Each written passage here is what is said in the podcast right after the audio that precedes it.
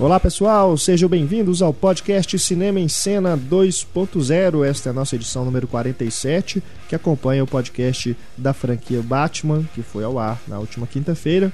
Neste programa temos aqui vários e vários e-mails, como era de se esperar. Os fãs do Batman, os fãs do Nolan nos escreveram, mas também, principalmente os fãs do podcast, nos escreveram, os fãs de cinema, mandaram pra gente vários e-mails comentando o nosso debate nós vamos, além de repercutir a discussão sobre a franquia Batman, temos neste programa os destaques da semana, né, as principais notícias comentadas aqui por nossa equipe. Também temos a Patrulha Cinéfila e o resultado do Diálogo Misterioso. O Diálogo Misterioso que nesta edição dá um Blu-ray de O Cavaleiro das Trevas. Vamos saber quem é o grande vencedor. Fui eu. Não foi. E temos também temos também aqui as recomendações da semana, claro. Participando deste podcast, eu, Renato Silveira, editor de Cinema e Cena, nossos redatores Túlio Dias e Heitor Valadão. A Larissa continua de férias. Vocês escutaram a Larissa no podcast do Batman, porque a Larissa é fanzoca do Batman. E ela, ela fez é questão. Lanzete, não é não? Ela é no Lanzete também. Ela fez questão de dar uma pausa nas férias dela para vir aqui participar do podcast do Baixo, né? Que bonitinho, né? Oh, sim. Ela tem uma tara com Homem Morcego, né? Mas é porque foi a primeira vez que ela foi ver um filme de herói esse ano e ela não teve um acidente depois do filme, né? É. Ou antes. Bom, então é isso. Podcast 2.0 está começando e começamos já com um e-mail do Rafael Coelho.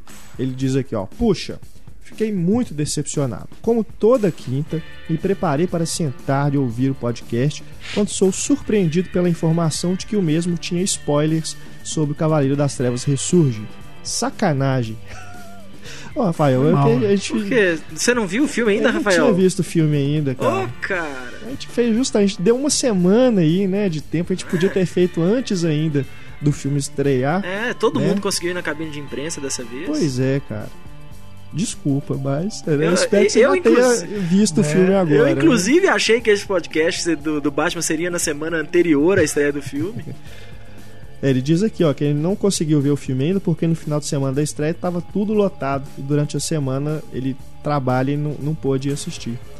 Pô, sacanagem mesmo. Espero que hoje, ao ouvir este podcast, você já é. tenha visto o filme já tenha ouvido o podcast. E também pensando nisso, como nós recebemos e-mails aqui que tem muitos spoilers sobre o Cavaleiro das Trevas Ressurge, nós vamos deixar para o final do programa uma sessão de bate-mails com o, a repercussão do debate. Então, nós vamos aqui fazer o programa hoje de uma forma diferente, com sem a leitura de e-mails até o final. Então, quem não quiser é, saber spoilers, né? Quem não quiser escutar aí mais um, um, pedaço dessa discussão sobre os filmes do Batman, pode ouvir o programa até ali depois das recomendações e aí para, depois volta, vê o filme e depois volta.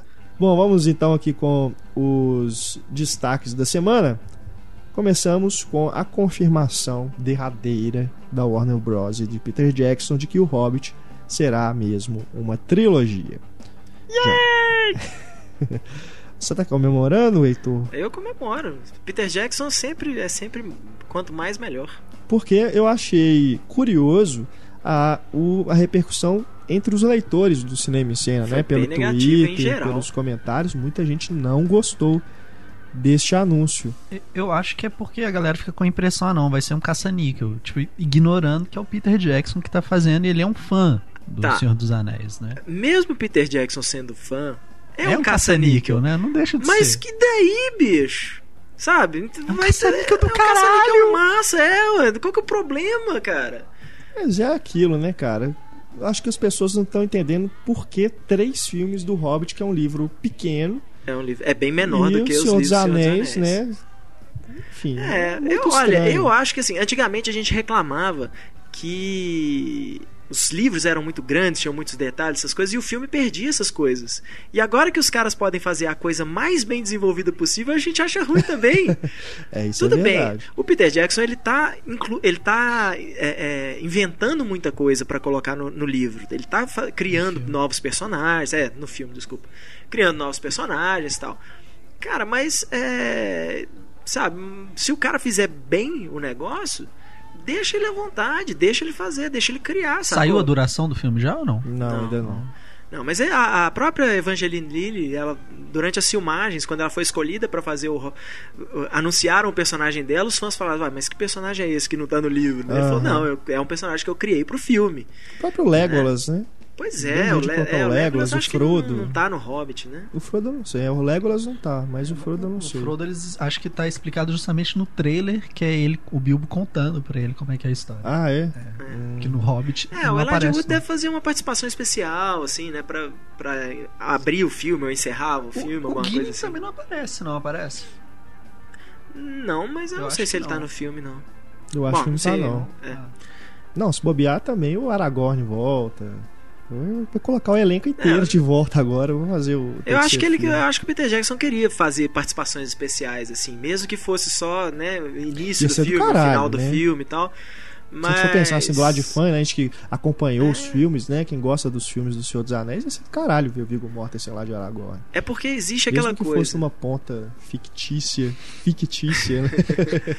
mas, mas sabe o que é o negócio? É, eu não tenho problema do, do, do, diretor criar em cima daquele universo, sabe? É. Deixa ele é, parece que fica querendo assim, não, tem que ser aquela história do livro, aquilo que tá ali, o roteiro tem que ser uma da... Eu entendo o pessoal que acha isso. Mas na hora que um cara que já fez três grandes filmes com aquele material, ele quer criar coisas novas em cima do, do, do universo do, do Hobbit, pô, deixa o cara, assim, se, se fizer lógica no filme, se, se, né, se, atende, se ele obedecer à lógica do filme, tiver né, forem grandes momentos tal, deixa o cara. Eu acho que tem que criar assim, mas não pode abusar. Porque acho que mesmo fã do Senhor dos Anéis, com toda a moral que o Peter Jackson tem, se ele abusar demais, vai tomar porrada. Pois é, é, é só vendo mesmo, né? É. Eu acho que de cara, assim, todo mundo, os grandes fãs do Tolkien, vão vão vão meter o, meter o pau no Peter Jackson. Certeza. Mas depois que o filme sair, né? Quem sabe? E também é, o, a data de lançamento vai ser mais próxima, né? Vai, vai. ser seis meses depois do é. segundo filme. Pelo menos por filme enquanto, no final né? de 2012, o segundo de 2013 e esse o terceiro ficaria hum. pro verão de 2014. Pelo que eu entendi, porque parece que ele vai filmar já agora, né? Daqui a uns dois meses ele vai é. chamar o pessoal e filmar Sim. cenas adicionais. É. Não seria então esse terceiro filme o que seria talvez o que ele usaria na versão estendida do, do primeiro e do segundo? É, o que eu acho que. Ele resolveu tá... fazer um terceiro pois filme? É, o que eu acho que vai acontecer é porque o Peter Jackson ele já tinha muito material filmado que ele não iria usar. Uh -huh. Tinha coisas que ele gostaria de filmar depois que ele encerrou as filmagens, que ele falou, poxa, mas tem tanta cena legal aqui que a gente podia desenvolver mais, colocar mais coisa e tal. Então eu acho que, na verdade, o grande trabalho no, na, nessas duas primeiras partes do Hobbit vai ser de, de montagem. Eu acho que ele vai diminuir um pouco o tamanho desses dois filmes que já estavam anunciados. E o terceiro filme né, vai ser é, né, desse material que ele tirou dos filmes e mais alguma coisa, né, algumas cenas que ele ainda vai filmar. É.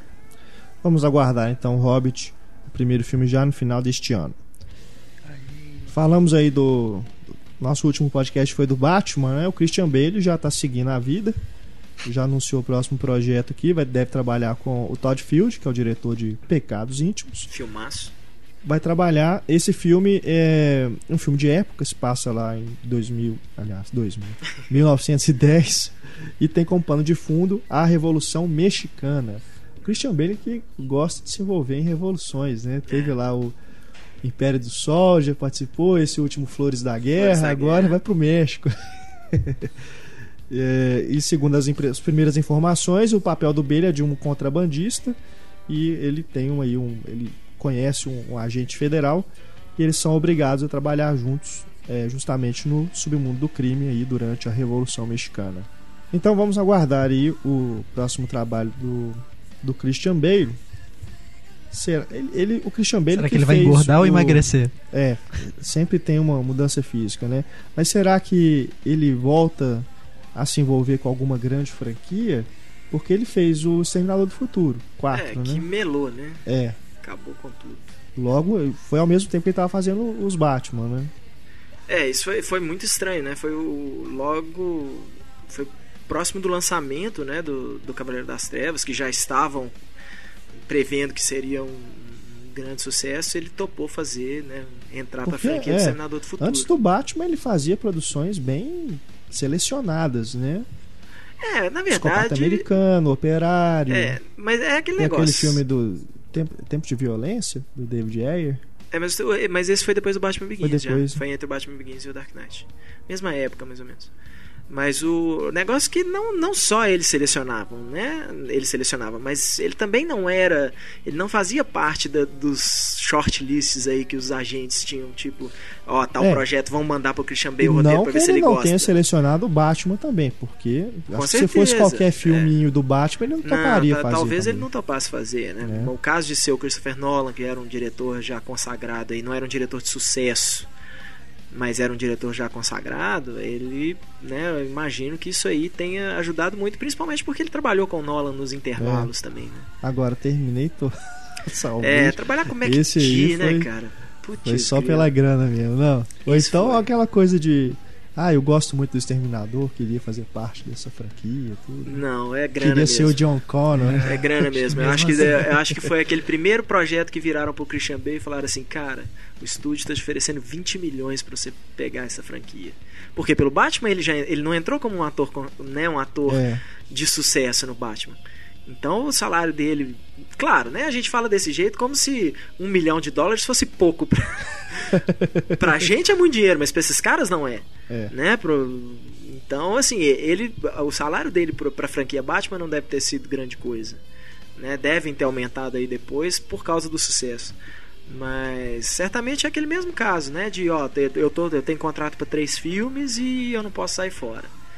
Mas com certeza, como ele né, era muito perto do sucesso já do Cavaleiro das Trevas, provavelmente ofereceram uma bolada que ele deve ter pensado assim: bom, se eu fizer esse filme nunca mais eu preciso trabalhar na vida, né? Então deixa eu ir lá fazer, eu pegar isso aqui, ganhar uma grana e não que ele não, né, não que isso deponha contra o cara. Eu acho até ele é a única realmente a única coisa boa do filme é ele. É, verdade. Outra notícia aqui que deu bastante repercussão, um cartaz de Os Mercenários 2 parodiando a Santa Ceia, né? A última ceia com Stallone no lugar de Jesus e os o bando lá de macho, dos ácidos dos macho movies, né? Como os apóstolos. A gente falou que se vender compra, né? Coloca na, nas salas. É. Eu, eu vi alguns comentários de, de, de, leitores de que o Chuck Norris é que devia estar no centro. Stallone não ia deixar.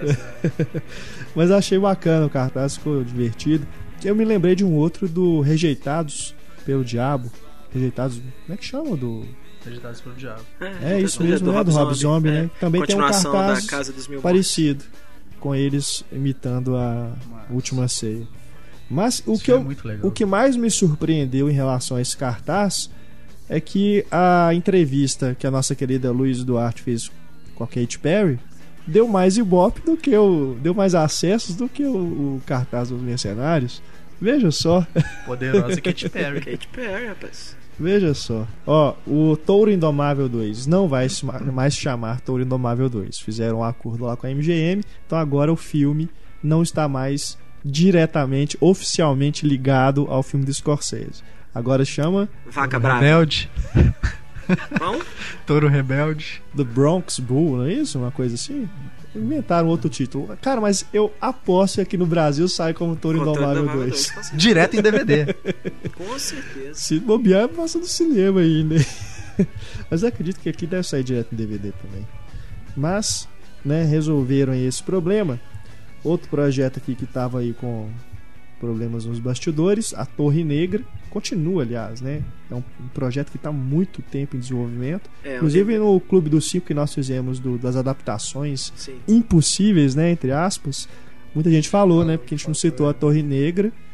Ah, mas é porque já o projeto estava em andamento na Warner, já, né? Ele andou em andamento na. É, e também não cabia, só...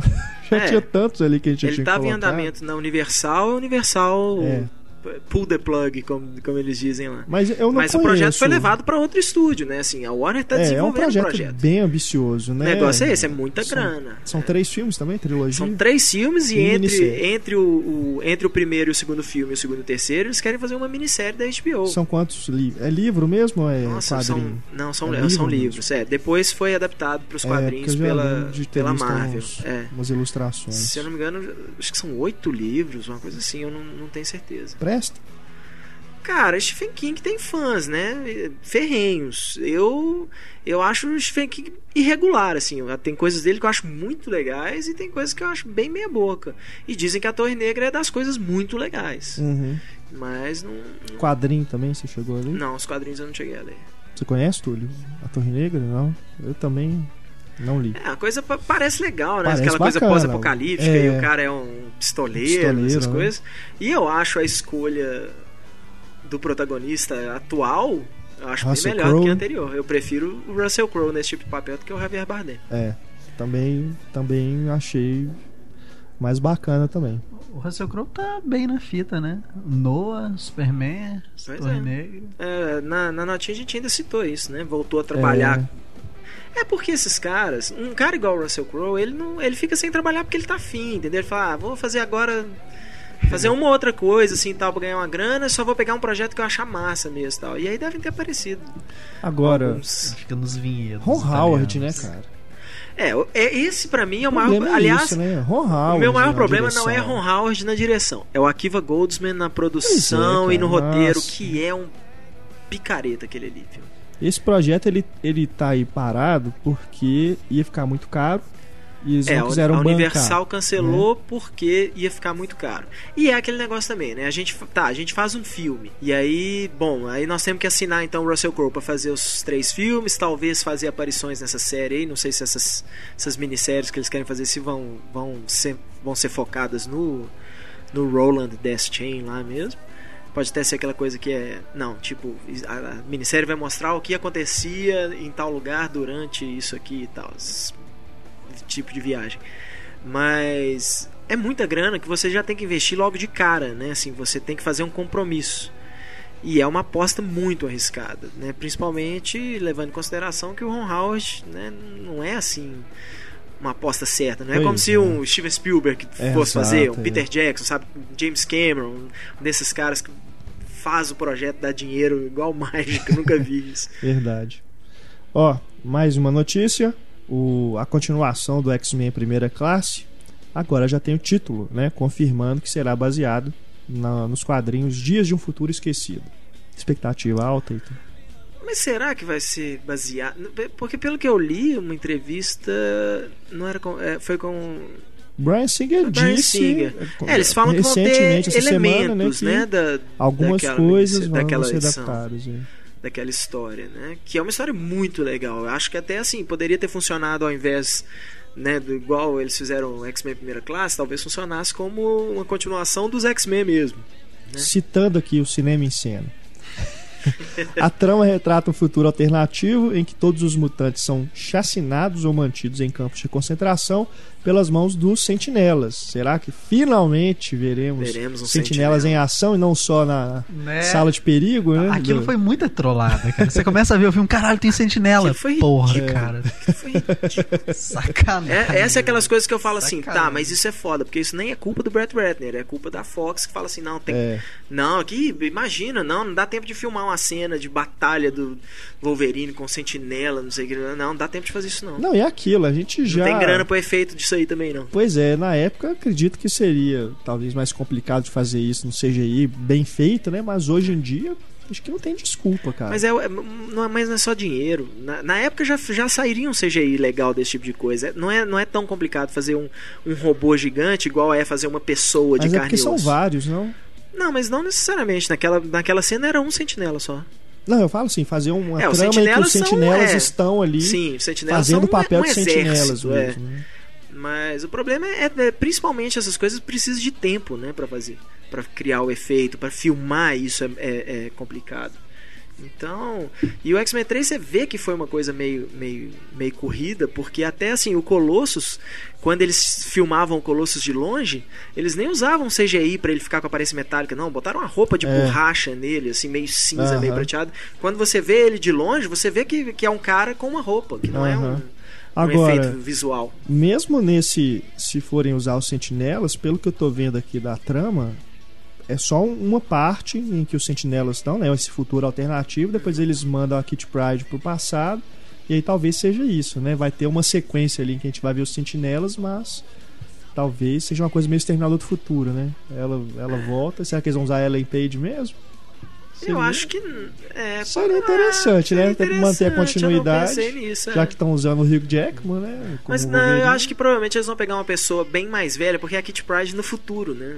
É. E ela volta pro, se ela vai voltar pro passado. Mas é, ué. É, Seria a personagem dela mesmo. É, não, é porque na, na revistinha é a mente dela que volta pro passado. Igual um efeito ah, borboleta, tá, assim. A, a, Rachel Summers, que é, no futuro é a filha da Jean Grey com o Ciclope, ela é uma telepata poderosíssima também. E eles mandam a mente da Kit Pride pro passado e ela assume o corpo dela na época. Né? Assim, então é, é a Kit é, Pride é com a mente dela do, do futuro. Que a gente tá falando do Senhor dos Anéis, né? Já que eles vão usar os mesmos atores para fazer os personagens em pontas assim, podia ter pelo menos a Ellen Page lá só pra é. Não, manter, né? Estão o... pensando em começar a juntar né, os links dos filmes da trilogia do Brian Singer com esses filmes novos. Ah, eu sou totalmente a favor, cara. Eu com acho certeza, muito bacana pô. isso que a Marvel tem feito. Lógico que o, o X-Men tá sendo feito com a Fox e tudo, mas acho muito bacana essa coisa da continuidade, você manter tudo, né? Porque a gente, quem é fã de, de quadrinho, de filme de super-herói, né? Os anos para trás e as décadas para trás, a gente passou por tanta mudança, né? Nunca via a coisa continuando, né? Mudando ator, mudando o, a origem, né? Aquelas uhum. coisas todas. Eu acho seria que seria muito, muito legal ter né? uma participação especial do, do Hugh Jackman, né?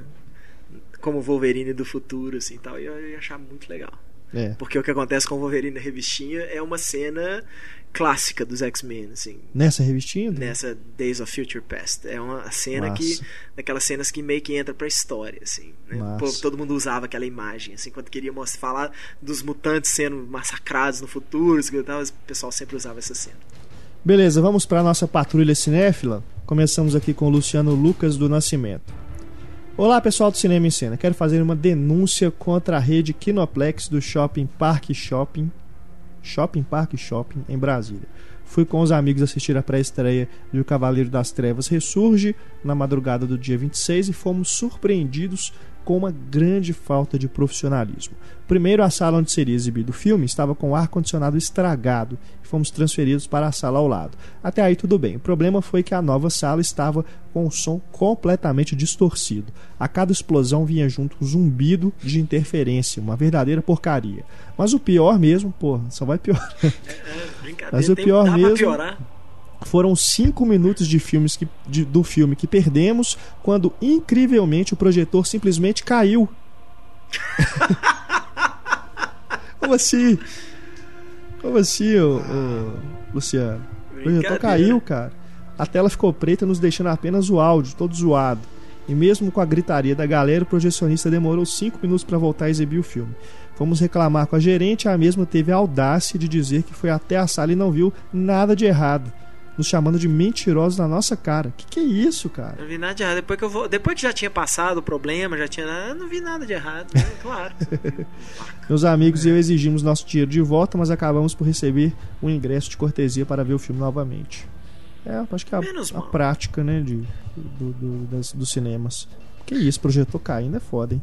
Estranho Só demais. o Mas nome é... do cinema lá, Kinoplex do Parque Shopping. É porque Atenção hoje... aí, galera. É porque hoje, como é tudo muito automatizado, os caras não ficam mais lá, né? Não fica, é. Antigamente você tinha o projecionista, mais... o cara ficava lá na Deve sala. Deve de madrugada, né? Muitas vezes, na estreia É, muitas vezes isso é uma coisa que eu não sabia. É, o projecionista muitas vezes ficava de cueca na sala de projeção. Por causa, porque os projetores antigamente quente, eram né? muito quentes, a lâmpada era muito quente. Então, então os caras falavam, e a sala, né, normalmente era muito fechada e tal.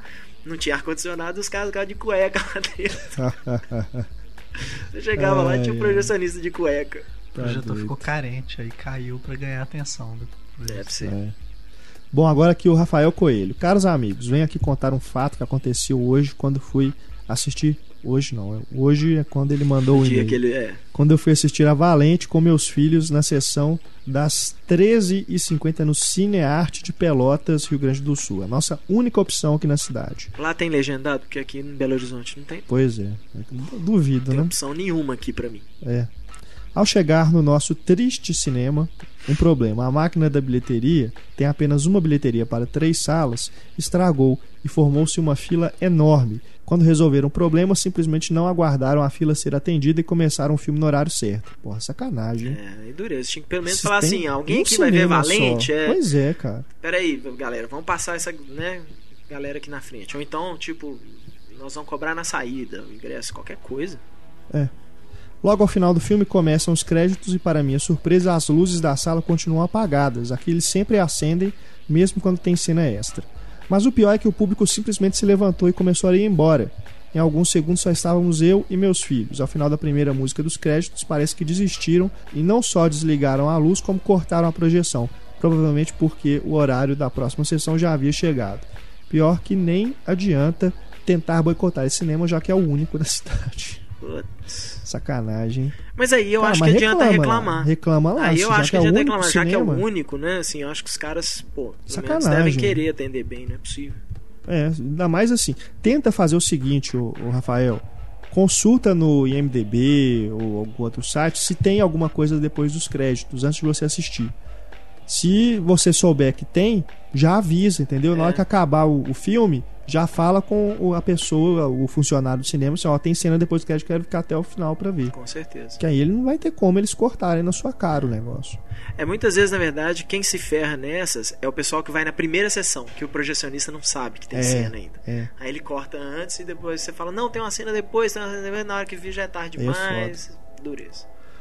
Agora aqui o Leandro Martins Vieira, de Belo Horizonte. Olá pessoal do Cinema em Cena. Já enviei alguns e-mails e todos lidos reclamando do Cinearte Minas Shopping, mas ultimamente lá estava na média de outras salas de BH, que não diz muito.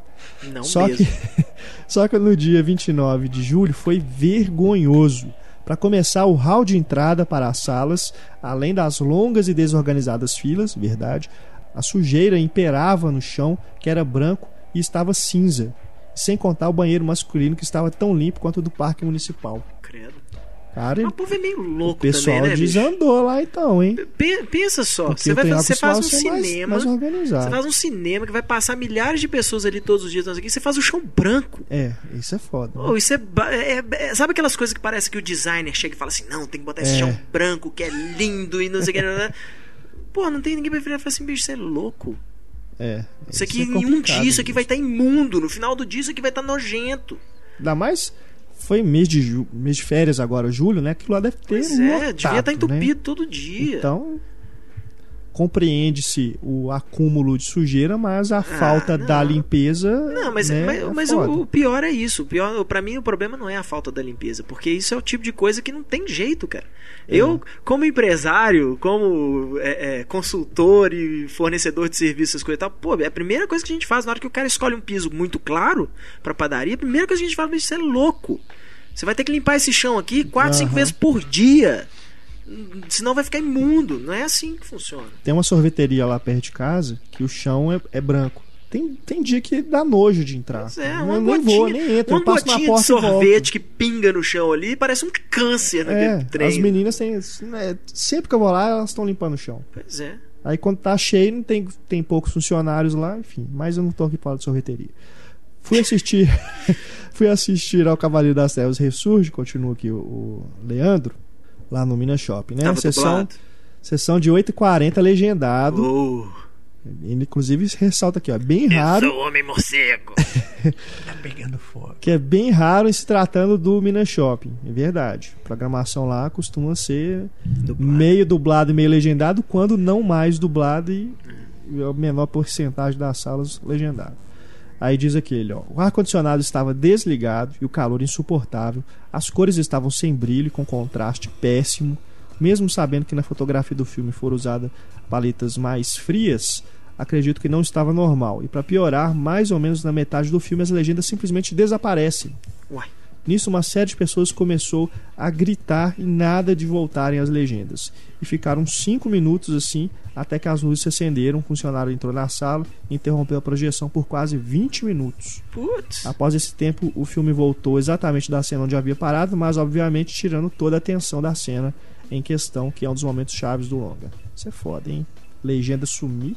Pois é. Brincadeira essas coisas, bicho. Será que é a cópia digital e deu algum problema? Ou será que o projetor caiu também?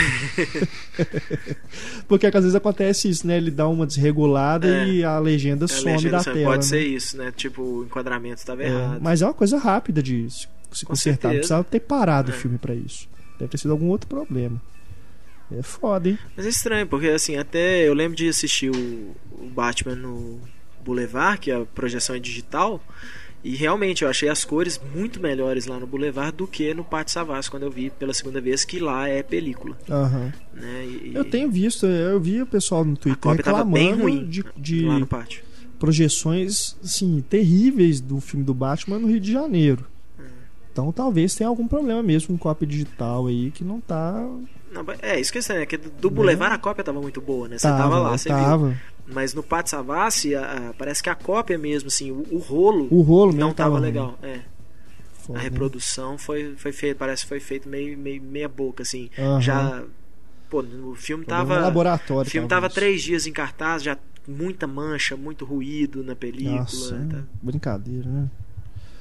É isso aí, essa foi a nossa patrulha cinéfila. Se você tiver reclamações, denúncias aí do cinema da sua cidade, problemas que você tenha passado e que não resolveu com uma simples reclamação com a gerência, manda o seu recado pra gente. Chama seu nosso advogado e-mail. também.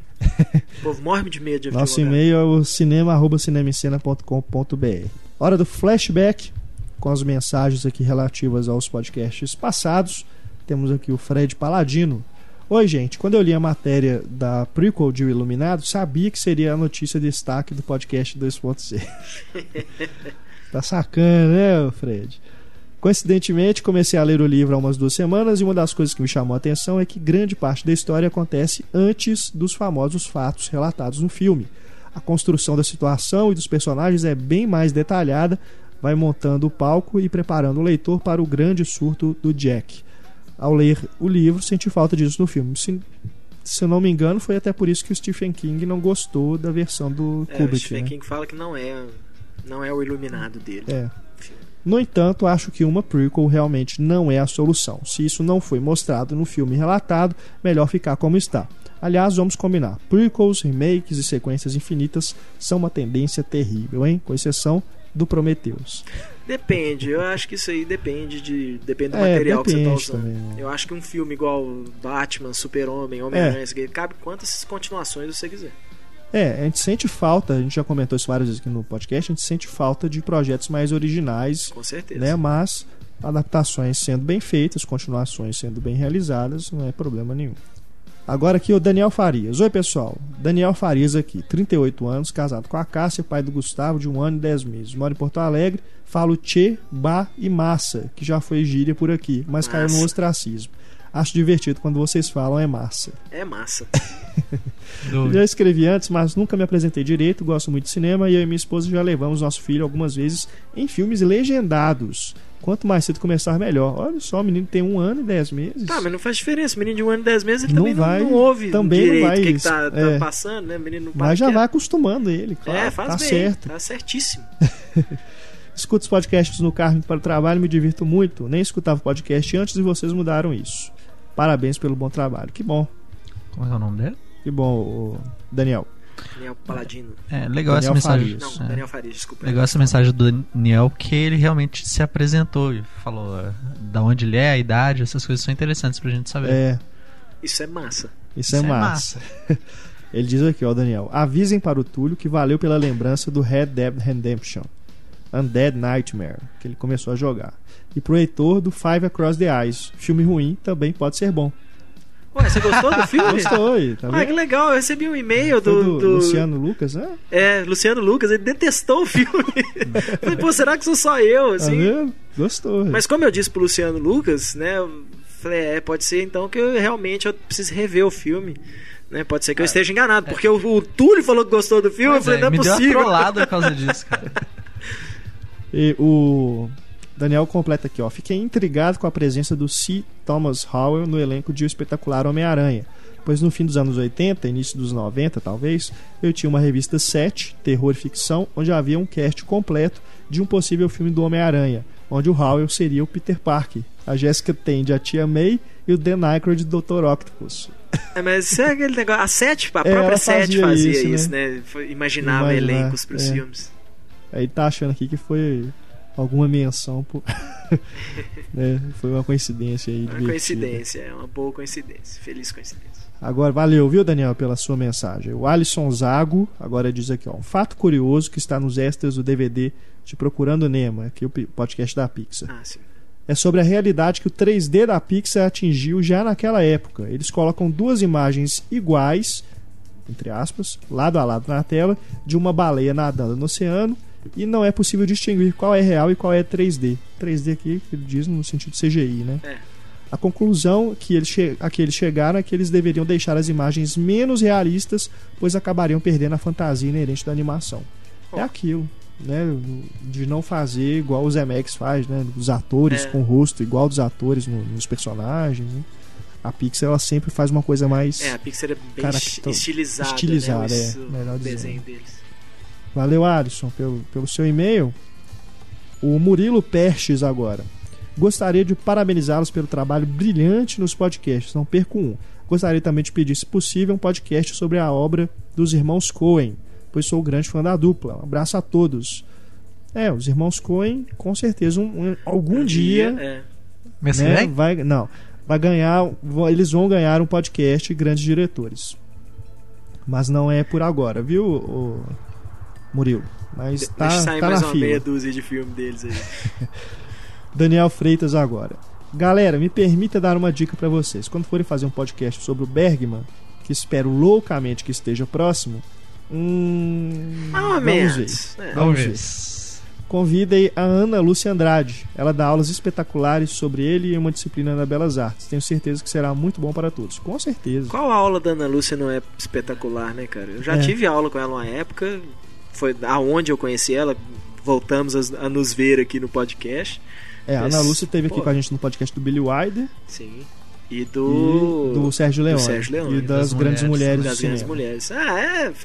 Já é da, da, da casa. É. Não é nem Daniel lembra mais, aqui também, falando do Bergman, que a gente não citou o Morango Silvestres como road movie.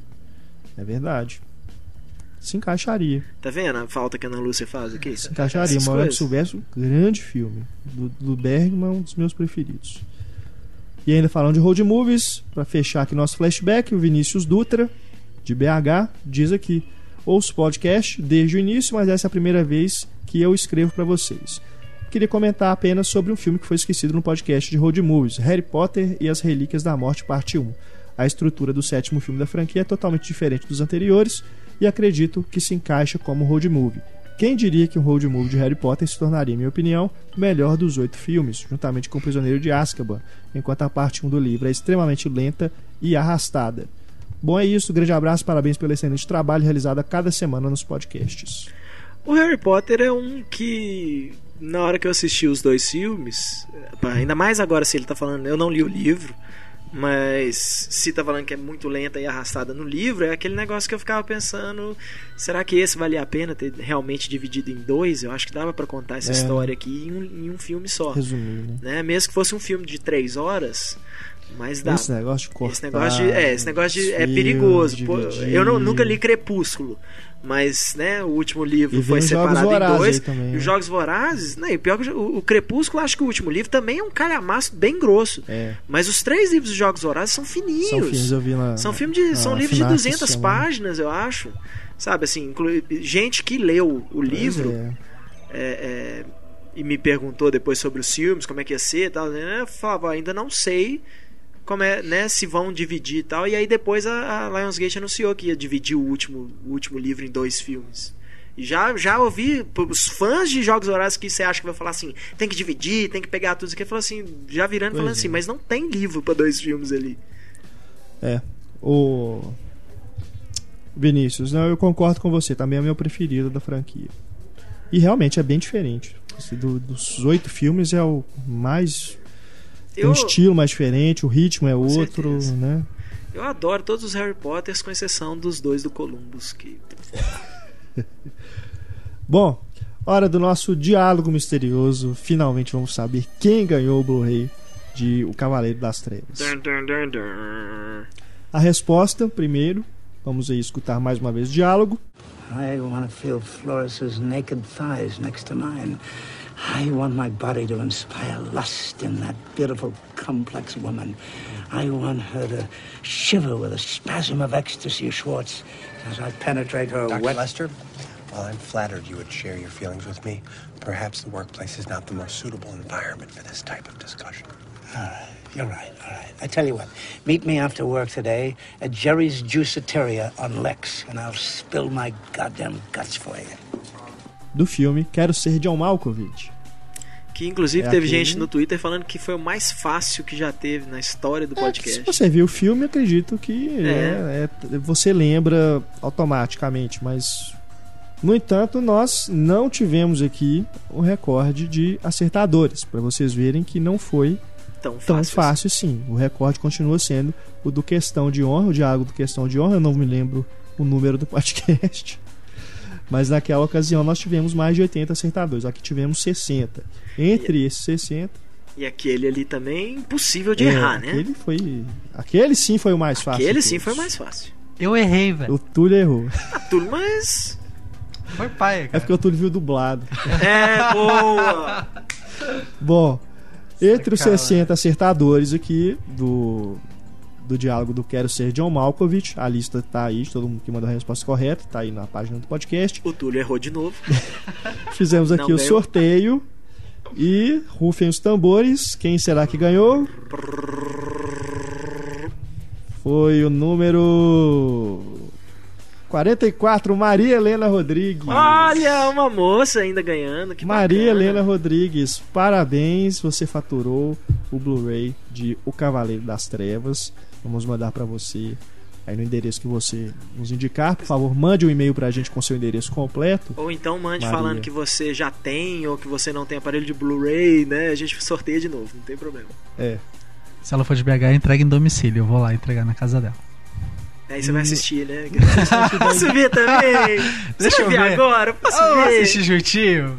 Tenho medo de mandar o Túlio na casa das pessoas. né? Maria, por favor, então Tô escreva brincando. pra gente no nosso e-mail aí pra, pra gente poder mandar, tá bom? Parabéns, muito obrigado a todo mundo que participou. Quem não ganhou não fica triste, porque na edição 48, na próxima quinta-feira, temos mais um desafio com mais prêmios, agora três prêmios novamente, três DVDs. Tomara se acontecer alguma coisa, né? Durante a semana, talvez a gente amplie né? a quantidade de prêmios. Mas por enquanto, só três mesmo. Bom, antes de nós irmos pro para nossa sessão aqui de e-mails do Batman, vamos com Cinema e Cena Recomenda. Para você que gosta de escutar o podcast, mas não quer spoilers do Batman, Cinema e Cena Recomenda. Eu começo com uma indicação de um Blu-ray, de um clássico, um digibook, na verdade, um filme de guerra muito bacana, que é o Tora, Tora, Tora. Tora, Tora, Tora, que pega ali a reconstituição do ataque de, a Pearl Harbor, a, que colocou definitivamente os Estados Unidos na guerra. Um filme que começa é, é praticamente dividido em duas partes, tem direito até um, intervalo, né, o famoso intermission. E a primeira parte é exatamente os bastidores do que precedeu ali o ataque, mostrando como que a, a burocracia e a tecnologia também, né, demorou muito para eles é, a, questão diplomática ali entre os governos dos Estados Unidos e do Japão para eles saberem eles conseguiram os Estados Unidos conseguiram interceptar a mensagem de que o, os, os, japoneses estavam preparando um ataque. Mas a negociação ali para tentar impedir isso demorou e acabou que quase uma hora depois é que chegou a mensagem lá para eles tentarem negociar e, e não acontecer o que aconteceu a segunda parte que tem o ataque mesmo, filme de guerra belíssimo, né? O, a direção é do Richard Flesch, ele dirigiu as partes no, nos Estados Unidos. As partes japonesas foram dois diretores japoneses que eu não vou me recordar o nome aqui de cabeça. Mas um filme que é de uma escala impressionante para a época em que foi feito sem uso de CGI, né? Se fosse feito hoje, né? A gente vê aí Battleship, essas coisas, né? A própria Pearl Harbor do Michael Bay, né? Os efeitos especiais que são utilizados. Esse filme dos anos 70, puxa vida, né? Usaram só ali miniaturas, né? Igual nos filmes do, Star Wars e tudo. É, os, as cenas de ataque, né? Os caças e tudo, a forma como eles filmaram os aviões lá no, no, se aproximando, tudo, é uma coisa impressionante. Quem gosta de filme de guerra, uma, uma, uma, boa pedida. Quem não, não conhece o filme, vale a pena correr atrás. O Digibook, que você encontra aí na, na Amazon, em qualquer loja importada, é bem legal, vem as fotos. O, o DVD, o Blu-ray tá com legenda em português tudo, tem extras também. Não me engano, se não me engano, saiu aqui no Brasil, mas sem ser no formato Digibook. Digibook. E vale a pena então correr atrás, o link está aí para quem quiser comprar, vale a pena pegar o Tora Tora Tora. É, eu nunca vi esse filme por causa desse nome, cara. Tipo, teve um amigo meu uma vez que falou: Vê lá se eu ver um filme chamado Tora Tora Tora. Esse é um nome de filme pornô, porra. Tora Tora Tora. Aí eu fiquei traumatizado. E você não quis ver, mesmo sabendo que, mesmo imaginando que podia ser Não, um eu era pornô? moleque, aí eu acreditei que era um filme pornô, aí depois que eu descobri que não era. Ô, Túlio. Sem mais comentários. Túlio e seus traumas. Eu ia te chamar agora pra fazer o- a sua recomendação, eu vou chamar o leitor, porque você vai ficar por último. Depois É, dessa. Então, já que estamos falando de filme de guerra, eu também, minha indicação também vai nesse, nesse ritmo, mas não apenas pelo filme, porque o que aconteceu é que a Buena Vista, surpreendentemente, Buena Vista que adora tirar extra, tirar disco de extra, lançar as edições mais peladas possíveis, ela lançou Cavalo de Guerra aqui no Brasil com em duas versões, uma versão com o Blu-ray simples, né? Mas lançou também uma versão dupla com É o? Blu-ray de extras que saiu Ó. nos Estados Unidos. Isso é raro. Isso é raro e normalmente são edições limitadas que ela faz isso. Ela faz uma prensagem disso e acabou. Acabou, acabou, não volta mais. Então aproveitem que né, você saber. facilmente encontra agora nas lojas online, você encontra a versão dupla do Cavalo de Já Guerra. vou encomendar o meu agora. Né? E saiu por um preço legal, se não me engano, só tem lugares a R$ 49,90. É mesmo, a é, versão com os extras. versão dupla. Ó, É 49 ou 59. Normalmente esse tipo de filme costuma sair ah, por volta de 74, às vezes até mais. Então, né, às vezes vale a pena, porque infelizmente a versão americana não tem legendas em português. Mas esse parece que tá tudo dubladinho, tudo direitinho. Então acho que vale a pena, né? Quem gosta aí do Spielberg, quem gostou do filme, né? Pagar um pouquinho a mais e pegar a versão de extras, que os extras dos, DVDs do Spielberg são sempre muito sempre legais. bacana É. mesmo. Tem dois Massa. caras, né? Que, que vale três caras que você fala assim, não, esse tem que comprar edição com todos os extras possíveis, que é o Spielberg, o Ridley Scott e o Peter Jackson, né? Que são Verdade. impressionantes. Os extras dos filmes deles, assim, quando sai completinho aqui, é uma coisa de louco. Estão falando que esse, esse o documentário que vem com o Tubarão, né? Que foi lançado nos Estados Unidos Aham. agora, falam que é genial. Massa demais. Túlio Dias. Então, a minha recomendação é uma coisa um tanto meio perigosa, não recomendo pra qualquer pessoa, mas vou recomendar mesmo assim porque tem gente que gosta do perigo igual eu. Sexo na camisinha?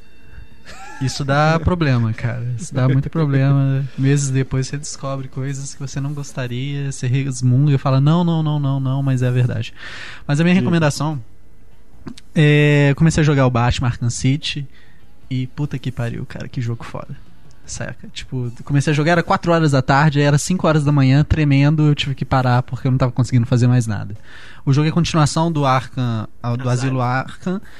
E, assim, a jogabilidade é, é semelhante, só que os aprimoramentos técnicos, tipo, as habilidades do Batman dando porrada, é, é muito legal.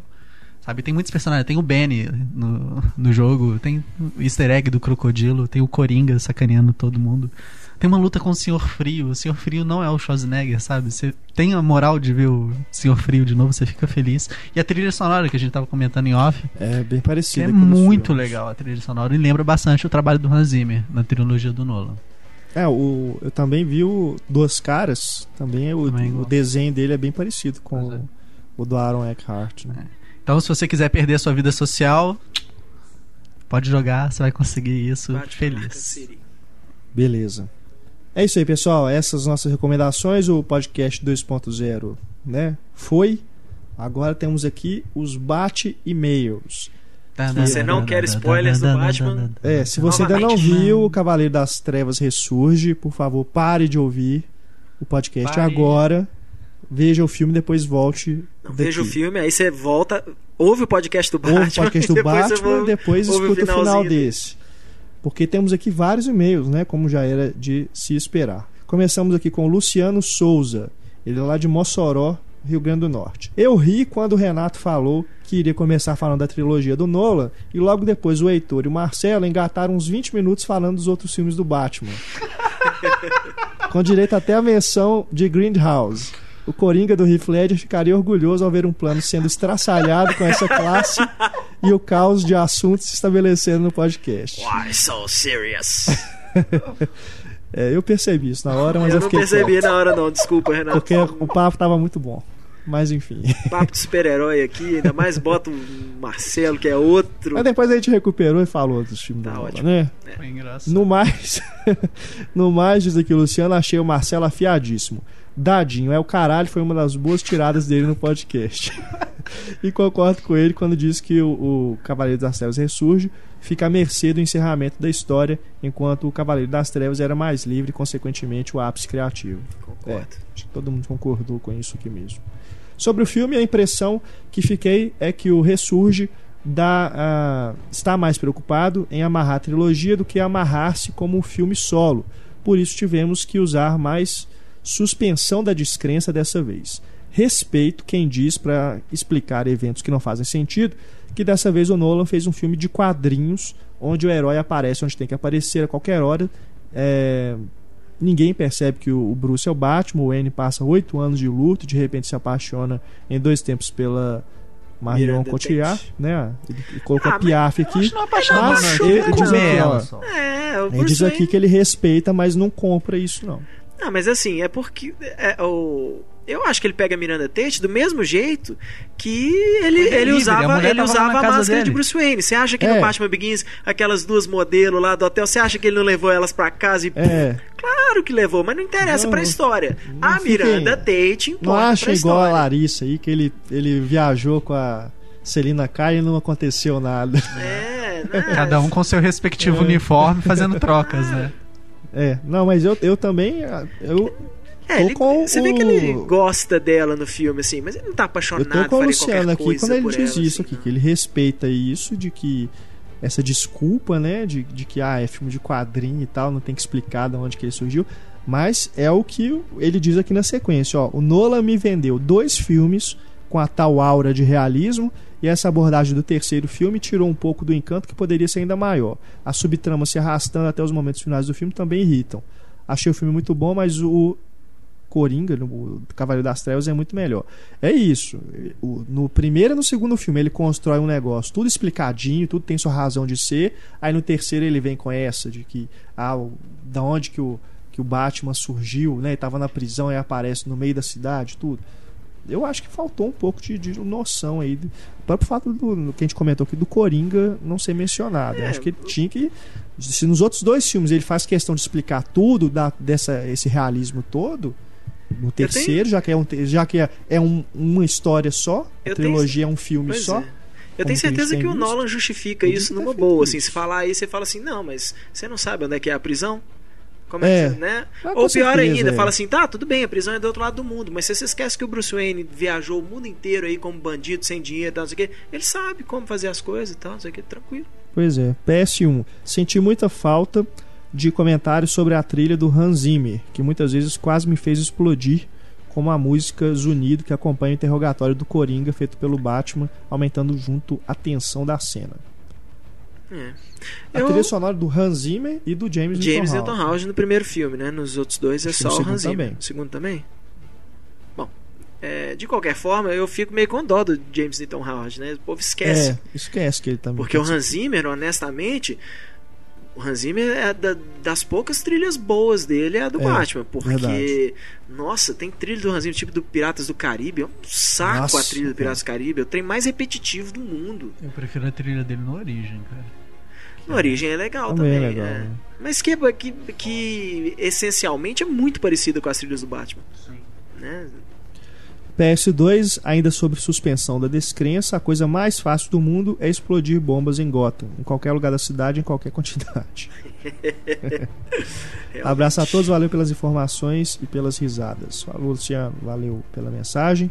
Agora o Paulo Ricardo Medeiros. Sobre a franquia Batman do Nola, vou usar uma frase que o Pablo falou no podcast Poderoso Chefão. Não consigo separar os filmes e dizer qual eu gosto mais. Para mim eles fazem parte da mesma história, com a origem do personagem, sua ascensão, queda e redenção perante o povo de Gotham City. Agora, a cena que merece menção honrosa na trilogia é a do Bane quebrando as costas do Batman. Para quem leu a saga A Queda do Homem Morcego e ficava imaginando como seria um filme com esse personagem. Me nego a argumentar sobre o Bane do Joe Schumacher. É de ficar arrepiado. Eu também eu concordo, assim. Eu também não sei dizer qual dos três que eu gosto mais. Mas honestamente eu acho. Eu, já nos quadrinhos eu não, não gostava, eu achava que tinha que ser uma coisa mais demorada a quebra da espinha. Assim, eu achava que o Bane ia apertar o Batman até quebrar a coluna dele, assim, que eles iam ficar horas nisso aí. Aí de repente você ouviu um crack e o Batman ia parar. Né? Eu não gosto da, do trem de quebrar no joelho, eu acho muito fácil. Falei, acabou. Né? Eu achei a cena do caralho, principalmente porque ela foi bem crua, né? Foi uma sequência apenas e pá, é, fudeu, eu, eu acabou. prefiro, eu, eu acho mais legal a luta dos legal. dois, né? Assim, e o, o Christian Bale se levantando e ah, ficando puto com aquilo ali que ele não consegue, Aham. né? c- Fazer nada contra o cara, e tal. Aquilo eu acho É. muito legal. Mas eu- Claro, o Benny devia ter sorrado ele mais ainda, né? Tipo, ah, vai gritar na puta que pariu, caralho. Pá, quebrar a costela dele. Foi comentado no podcast, e eu já havia lido em outros lugares também, a velocidade que o Bruce sara do seu problema nas costas. Para mim, isso fica explicado no filme quando é comentado que a bomba explodirá em cinco meses e o Batman só retorna quase no final desse período. Não tem problema nenhum com isso, não. Eu acho legal, porque ele não quebra a coluna, ele tira, ele fica com uma. uma Vértebra uma exposta. vértebra fora do lugar, assim. É um trem que dói, mas é até. O o cara vai virar e falar assim: bicho, isso não é uma coisa quebrada, é uma, é uma coisa de dor, tá deslocado. Você botou de volta pro lugar, isso sara rápido, né? Assim, eu não tenho problema com isso, não. Já Igual vi nos. Um ombro fora do lugar, É. assim, né? O Mel Gibson no Máquina Mortífera, lembra que saiu, o ombro dele sempre saía do lugar? É por aí. O Só que bem próprio- mais grave a próprio. Tom Hardy no Guerreiro, né? É, pô. Eu Sem assisti. spoiler aí, mas. Não, mas eu revi Guerreiro outro dia. Tem um Putz, momento, que filmaço, cara. É muito Cada bom. vez que eu vejo, eu gosto mais daquele filme. Continuando aqui o e-mail, já vi no site que a Warner vai fazer um reboot da série do Batman em 2016. Filhos da puta do caralho. né? Eu ia falar isso agora, filhos da puta. Por que não se preocupa em criar novas histórias deixe pelo menos as lembranças se aquietarem um pouco antes de contar tudo de novo de novo? Por hoje é só, continue com esse ótimo programa sempre bem humorado e com muito conteúdo. Um bate abraço e todos, a todos e até a próxima. Mas Esse negócio do reboot ainda tá muito nebuloso É, muito ainda o que, que vai né? ser, né? Se vai Mas ser a, não- a origem de novo. eu não tiro a razão né? da Warner, não, porque, cara. É um negócio que os fãs 2016 amaram essa trilogia tá do Batman longe. do Nolan. Se ele, sabe, Quatro tentar fazer anos. uma continuação daquilo ali, o pessoal vai chiar tanto, tanto, tanto que É, bobear o ué. filme vai ser um filme legal, mas não vai ser um sucesso porque o povo fala, ah, mas é- não é o Nolan, não é o Christian Bale e tal. Ah, Faz reboot então, vai fazer o quê? É, e se tiver mesmo ligado aí com a Liga da Justiça, às vezes vai ser uma coisa pois é, totalmente às vezes vai ser diferente. legal. né? É. Vamos ver. Agora aqui, ó, o Luciano Lucas do Nascimento. Olá, pessoal do Cinema em Cena. Depois de ouvir o último podcast, eu fiquei com vontade de compartilhar umas dúvidas que me deixaram intrigado nos filmes do Nolan. Primeiro, se o Tumblr foi uma criação para construir pontes, por que enchê-lo de armas e canhões? Uai, isso é depois, não? É, depois. É, ele tem o Lucius Fox lá pra, pra fazer pra ele. E o próprio Bruce Wayne, eles falam que ele é um engenheiro brilhante, né? Assim, a gente não sabe o que ele tava fazendo na faculdade, né? No primeiro filme lá que ele é expulso da faculdade. 2. O Bruce volta para a mansão e não consegue entrar porque o Alfred se foi e ele não possui a chave da porta. Ok. Mas então como ele trancou quando saiu? Fica aberto, deixa aberto. É É, acho que o Alfred deve ter saído depois que o Bruce Wayne saiu, É, o, né? o o Alfred Também, sai e é, tranca gente, a porta. Isso também é uma Não. questão, né? O Pô, Luciano, cara. desculpa, mas Pô, Luciano, tá trolando a gente, cara? isso aí também não vai, não vai fazer falta nenhuma. É Luciano Lucas, o mesmo que não gostou de Five Across the Ice? Pô, ô Luciano. Ah, cara. Vai ver Five Across the Ice de novo, então, bicho. Nossa, Deixa o Alfred em paz. né? Deixa o Alfred, pô. Tadinho, Nosso o Alfred alfaiate que é. Ah, Alfred eu acho que é a minha coisa favorita da, da, da franquia Batman é esse Alfred do Michael Caine. Eu acho ele do caralho. 3. Como é que o, o Bruce Wayne consegue voltar pra Gotham sem um tostão no bolso? É aquela é a velha, dúvida, né? A pergunta que não quer calar. Mas é isso. prefere né? não saber como, né? Ah, é aquele trem. Eu, eu jogo de novo, acho que é a mesma moeda que o Christopher Nolan jogaria. Uai, bicho, mas o cara viajou o mundo inteiro sem um tostão no bolso, por que, que agora ele vai. Entendeu? É. Ele precisa. Se eu preciso explicar isso. O cara já fez isso antes. E ainda nessa questão ele diz aqui, ó, como que ele entra na cidade se a única entrada era a ponte e ela estava bloqueada? É. Aí. A, a, a, a, resposta. a- Batman, a- exatamente, a resposta para É essa o pergunta Batman. está no primeiro filme. I'm Batman. Acabou, cara. Infelizmente. É. O Felipe Nassif Gabriel, ele inclusive complementa aqui o e-mail dele, complementa essas dúvidas do Luciano. Olá, Batcasters. Durante a discussão de vocês, o Renato levantou um ponto que eu tinha discutido ontem com um amigo meu, que também viu Cavaleiro das Trevas Ressurge. Como Bruce Wayne aparece em Gotham depois de sair do exílio em uma cidade que está sitiada, eu concordei com ele que isso não está explícito no filme, mas que para mim não é difícil de imaginar. A parte de Gotham que fica em poder do Bane é uma ilha. Ele destrói todos os acessos com o continente, explodindo parte das pontes e bloqueando os túneis, exceto uma que é onde eles recebem provisões. Com isso, ele não precisaria vigiar todas as entradas da cidade. Caso um exército tentasse invadir, eles poderiam vir, mas uma pessoa só já é mais difícil. A questão é: como um cidadão normal conseguiria passar por tais obstáculos? Para mim não tem como, mas como Bruce Wayne é o Bruce Wayne e a mansão Wayne fica nos limites da cidade, e isso Harvey Dent fala em um jantar, ele poderia muito bem ir lá, pegar qualquer coisa que fizesse ele planar ou fazer tirolesa. Ia ser massa se o Nolan filmasse o Batman da tirolesa. Honestamente, eu acho que ele passa pelo túnel. Pelo túnel que a Celina cai ou explode. Porque ele fala isso, eu sei uma, uma saída e tal, e eu posso te, te, te falar se você me ajudar. E depois ele fala, né? Ele fala, ó, você vai, vai até o túnel lá tal explode, e aí você passa com a motoquinha. Mas é isso, assim, tipo, dá, dá pra passar. É um monte de carro, porra, que tá bloqueando. Eu, eu continuo mantendo, cara. É o que o é o que foi comentado aqui um pouquinho antes. Ele faz um primeiro filme e um segundo filme, que, são- que é tudo explicadinho, tudo realista. Aí no terceiro filme ele dá uma dessa. Eu acho que devia ter pelo menos uma cena assim mostrando ele entrando no túnel e passando. Não simplesmente ele aparecer na ponte e encontrando com a Celina, cara. Eu fico imaginando os irmãos Nolan lá digitando roteiro e tal, não sei o que. Aí o Christopher Nolan fala assim: Bom, aí agora tem isso aí, e aí o Bruce Wayne apareceu atrás dela. Aí o Jonathan Nolan escreve, aí fala assim: Mas peraí, como é que ele voltou pra Gotham? Aí o Nolan olha pra ele, olha pra cima, olha pro lado. Ah, foda-se, ele aparece. É, me Fuck. chamem de chato e tudo, mas He's Batman. Uma boa. Me, me incomodou isso, não que estrague o filme. Não acho que é um problema assim grave, não. É só um detalhe que realmente eu, eu acho que é incompatível com Então, os pior ainda, ele fala assim: Ah, foda-se, esse é o último filme do Batman que eu vou fazer mesmo, né? Tipo, se o povo não gostar, foda-se. É.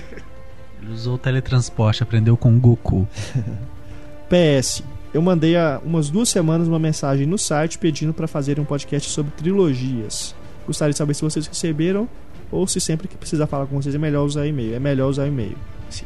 Mas ah, sobre podcast de trilogia, cara, a gente já faz os das franquias, a gente acaba pegando, né, alguma coisa.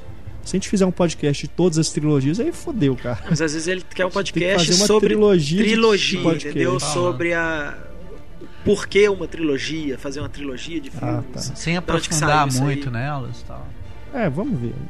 Mas valeu pela sugestão, mas teremos que discutir aqui antes de fazermos um podcast sobre isso. Temos agora aqui a mensagem da Natália Louro. Oi.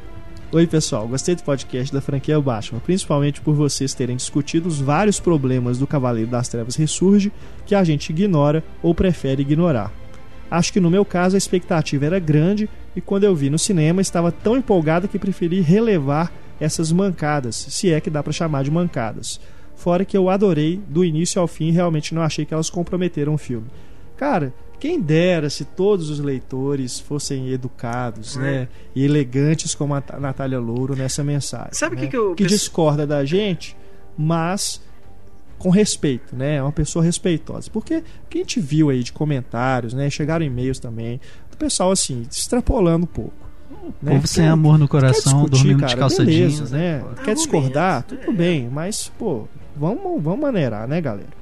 Olha, é, é isso que eu falei. Esse negócio da, do, do, do Bruce Wayne aparecer do nada lá em Gota também.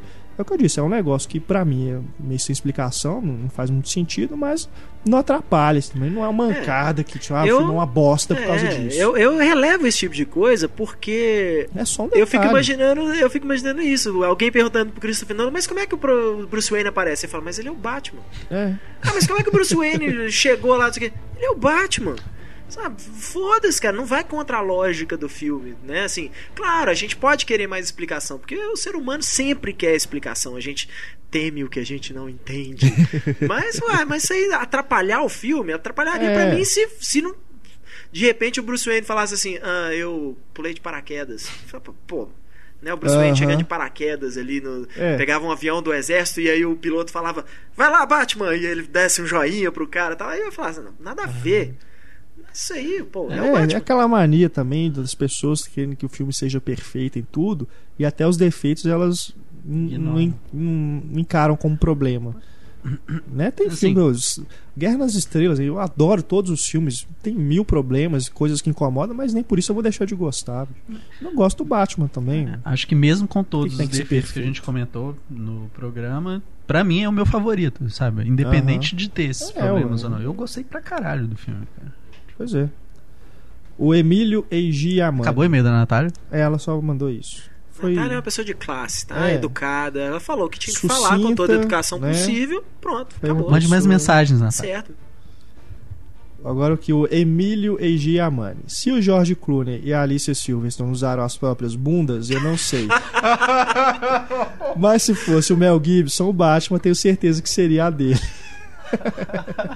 Olha o Mel Gibson tem uma bunda murcha, cara. Você vê no Máquina Mortífera assim. Se fosse o Kevin Bacon também, né? Kevin, Kevin Costner, adora né? mostrar, é. mostrar a bunda. Se fosse Kevin o Michael Fassbender, o... a gente veria outra coisa. É. O Kevin Bacon já mostrou o Bilal também no final já, do Garota é. Selvagem, sabe? Coisa, aquilo é gratuito. O povo fala, é, reclama de coisa gratuita. Aquilo ali é totalmente gratuito. Então, ó, Emílio então comentou o negócio da bunda também, aqui. O Nome Sem Sombra já é ele tá quando ele tá desaparecendo que aparece, né? Mostra só os músculos ali e tal, você vê, meu. Não, Garota Selvagem é pior, ele é mostra pior, lá, é. sai do banho peladão lá, você fala, bicho, pra Pra que porra é essa, mano? Mal, veste aí, veste mal, a calça. Mal, mal mostrar os peitos da Denise Richards, mas o Bilal do Kevin Bacon tem que mostrar. O Bacon do Kevin Bacon mostra. Não, e a Liv Campbell também se recusa a tirar a roupinha. Tira. Né? Fresca. Tira. Ó, tira. Ela não tira, não né? tira. Ela fica de sutiã. E o mais estranho é isso, né? Que depois naquele filme. Acho que nem sutiã, um top, né? Ela, ela aparece. Eu preciso rever esse Depois ela depois fez um. Depois ela fez um filme com Esqueci o cara que é cara do James Toba, que ela fica peladona, é, assim. Tá vendo? Depois quando tá por baixo. É, né? aí fala, não, tem que virar aí atriz, eu tenho que né, puxar os, os limites, forçar os meus limites. Ai, ai. Tiago Melo, lá de Serrinha, na Bahia. Acho que essa é a primeira vez que eu escrevo para vocês e deve ser. Devo ser o primeiro em minha cidade a fazê-lo, é mesmo. Como todos que acessam o site, adoro todos vocês e odeio as trollagens do Túlio, ainda que eu goste da sua coluna. Porra, cara! Pô, cara, eu, eu sou legal, cara. Qual trollada Ele não que falou não que te odeia, ele falou Todas. que odeia as suas trollagens. Todas, cara. Que sacanagem, cara. Talvez seja mais sério. Então eu vou ser mais sério em sua homenagem. Pô, mas aí quem que a gente vai zoar aqui? né? Acabou, Não, a gente cara. precisa né? do Túlio falando essas besteiras pra gente poder zoar ele. É. O Thiago continua aqui, ó. O que mais me inspirou a escrever foi o podcast dos Batmans no cinema. Gostei muito, mas senti falta de mais comentários a respeito dos filmes do Burton, sobretudo o Batman Retorno, que penso ser a mais visual de todas as aventuras do Homem-Morcego. A opção pelo monocromatismo, que é rompido apenas pela entrada dos vilões da gangue do circo, a Gotham Noir, toda em estúdio, a exagerada e apropriada caracterização do Danny DeVito, lembrando que o Burton nomeia o, pers o personagem do Christopher Walken de Max Schreck, em explícita homenagem ao expressionismo alemão. Eu eu concordo. Eu acho que do, do, daqueles filmes do Burton e do Schumacher, eu acho o melhor dele é, o Batman Retorno, em também. todos os sentidos. Também. Apesar do exagero todo lá dos pinguins, né? Mas ah, é mas aquilo. aquilo é, é, é aquilo que eu falo. É o pinguim fazer um do filme Tim Burton tem a ver com pinguim, é, né? Mesmo. Se eles querem coisa, botar o comic, né? Mesmo. É isso. É, é bem.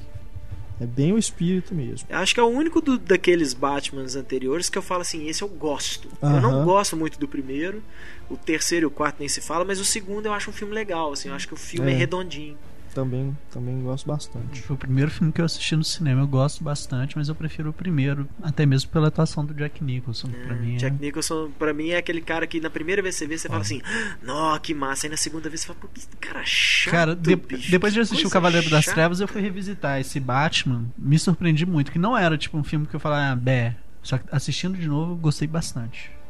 Melhorou muita coisa. E dá pra ver como o Heath Ledger realmente tipo, buscou referência no Jack Nicholson. Uhum. O Thiago continua aqui, ó. Recordo ainda uma ceninha dos bandidos soltando piruetas ao evacuar o covil do pinguim, quando da chegada do herói, em absoluta teatralidade, que é a marca do filme. De todos os Batmans, é o que mais contrasta com o realismo nolaniano, sem dúvida nenhuma. Sobre o Batman Eternamente, vocês lembram que a capanguete branca do Tommy Lee Jones e a Drew Barrymore, já que eu falei de duas caras, no Batman do original de 89, ele foi interpretado pelo Billy D. Williams, o Sim. Land Calrissian do Star Wars. É, essas, esses, essas curiosidades a gente não comentou aqui porque são coisas que pro debate, né? É uma conversa, o bate-papo, né? a coisa vai fluindo aqui, não é uma coisa de trivias, Já acaba né? esquecendo, né, de certas é. coisas. Mas é, com certeza, boa lembrança aqui. Esquecendo, não, não, não rolou de encaixar. É, não a, a gente até comentou isso. Acho que tinha é, falado é, do Billy é, comentando aqui fora, não, né? Não se importa muito com os personagens disso, secundários, né? Assim, bota pessoas que ele sabe que teoricamente não, ele não vai poder usar o Billy D. Williams pra ser o Duas Caras depois, porque o cara não é ator pra é, isso. Mas na verdade eu acho que tinha o plano de usar o Duas Caras no segundo filme, e aí, por conta do Christopher Walken, foi cancelada a ideia. Podia. O, que o Botava o Christopher Walken de duas isso, caras. Você sabe por que, que o Burton não fez um terceiro Batman? Olha. Porque o retorno não... é muito bacana, né? Deve ter feito muita grana também. Fez, fez. Eu me lembro na época eu não lembro exatamente o que que era. Eu acho que o Burton estava envolvido com outro projeto é, e a Warner não quis esperar. Foi uma coisa é. meio, meio de agenda mesmo assim. E o Michael Keaton falou: ah, o Tim Burton não volta, eu também não volto. Sabe? E tem até um momento. O Tim Burton tá no Batman Eternamente. Na cena final, ele é o carcereiro de Arkham. Tipo, não o Tim Burton mesmo, mas o personagem ah. é a cara do Tim Burton e ah, chama Burton. Tá. é uma homenagem. O Rodrigo de Andrade, agora lá de Recife. Não foram feitos muitos comentários sobre o filme de 1966 com Adam West. Compreensível, já que esse não é um clássico e se mostra mais fraco quando comparado às obras do Nolan e do Tim Burton sobre o Homem Morcego. Propostas entanto, diferentes também. Né? É. No entanto, ele é bem mais divertido do que as tranqueiras que o Joe Schumacher dirigiu. é uma comédia nonsense com direito a bate repelente de tubarão e o Cavaleiro das Trevas correndo por aí com uma bomba que parece ter saído de um desenho animado. A gente falou isso no final. Vale a pena dar uma olhada, mas o que achei mais curioso ao ver esse filme é perceber o quanto o Coringa do César Romero parece ter sido uma inspiração para o Jack Nicholson. Coringa de 89 parece uma mistura da versão do Romero com Jack Torrance de O Iluminado. É, a gente não comentou realmente. É... a gente tinha até falado, né, que ia falar de todos os filmes do Batman e tudo, né, inclusive desse de 66, teve a menção do Túlio no final e também a musiquinha que eu é. fiz questão de colocar. Que, aliás, eu estava reparando, Heitor, na minha cabeça, eu comentei isso com o Túlio. Tinha realmente, eu acredito que, inclusive, tem a gravação da, de uma mulherzinha, as mulherzinhas gritando, Batman! Tem. Né? Mas essa versão que eu coloquei no do podcast é, são os acordes mesmo, falando Batman. Oh. É a música mesmo, igual aquele lance lá do tema do Superman né? Que o Richard Donner fala que é. parece que tá falando Superman, né? Esse é, é exato. É, você na... escuta, cara, é impressionante. Depois vocês voltem aí ou procurem no YouTube. É impressionante você escutar o acorde falando Batman, cara. É impressionante. Mas tem essas coisas acontecem também no próprio Superman e tem uma canção, aquela cena do voo do Superman da, da, da Lois Lane e tal, que tem aquele voice over dela, do uh -huh. Can You Read My Mind na época foi lançada uma canção que era isso, a mulher cantando uh, é, aquela parte da música cantando aquelas coisas que a Lois nem fala, mas era uma canção uhum. ridícula, assim, cai no esquecimento esse tipo de coisa. igual, não é igual a Carrie Fisher cantando o tema de Star Wars no especial de, de fim de ano. É. Aquilo lá é terrível. Mais uma curiosidade aqui sobre o Batman da década de 60, no seriado de TV, o Eli Wallach interpretou o Senhor Frio. Ó, eu não sabia é. disso. Massa. Já no campo das animações, acho que vale destacar o Batman, a Máscara do Fantasma, de acho 1993. Marcelo, Marcelo, mencionou ele também, né? Eu não lembro se foi no podcast ou se foi nos se bastidores. Foi bastidores. Mas eu lembro que a gente comentou dele aqui no dia. O longa foi lançado nos cinemas e é bem interessante. E também notar como dublador do Coringa, é, encontramos nele o Mark, Mark Hamill. Hamill. Sempre foi ele. Eterno Luke Skywalker. Também dublou esse personagem em outras animações e nos excelentes jogos do Batman. O Arkham Asylum e o Arkham City. E ele era o Trickster na série do Flash. Aquela série é? com o John Wesley Shipp. Massa. Daniel Rosa. Olá, amigos do Cinema e Cena. Meus parabéns pelo excelente podcast sobre os filmes do nosso amado Homem Morcego. Achei bem legal a iniciativa de encher o programa de spoilers, já que provavelmente todos os ouvintes já devem ter visto o filme. Nem todos. Nem todos. e para falar de uma trilogia, não tem como não citar o encerramento. Minha relação com os filmes do Batman foi um pouco conturbada eu tinha um certo bloqueio devido aos péssimos filmes do Tim Burton. Pô, que isso? Péssimo Daniel. também é sacanagem, né? Culminando nas tragédias cinematográficas do Joe Schumacher. Aí, tudo bem. Se você comparar com o do, do, do Joe Schumacher, né? Não, comparado com os do, do Joe Schumacher, os do Tim Burton são filmes ótimos. o George Clooney, mais canastrão de todos os tempos, foi a gota d'água para mim. Enfim, por isso não assisti aos dois primeiros filmes do Nolan no cinema. Por temer mais uma decepção apesar das ótimas críticas, só assisti a eles depois de virar fã do diretor por causa do grande truque e a origem. Coisa, né, cara? O Schumacher realmente fudeu o é, negócio todo, né, Estragou a infância de tanta gente. Olha só. Não, eu não esqueço, não consigo esquecer do George Clooney chegando e falando: Olá, Freeze, eu sou o Batman. Bicho. Olá, Freeze. Hello, Freeze. Ele fala: Hello, Freeze. Ai, I'm Batman. Ai. Tipo, aham. Uh -huh. Pô, se você não tivesse me falado, eu ia achar que você era o super-homem, cara, né?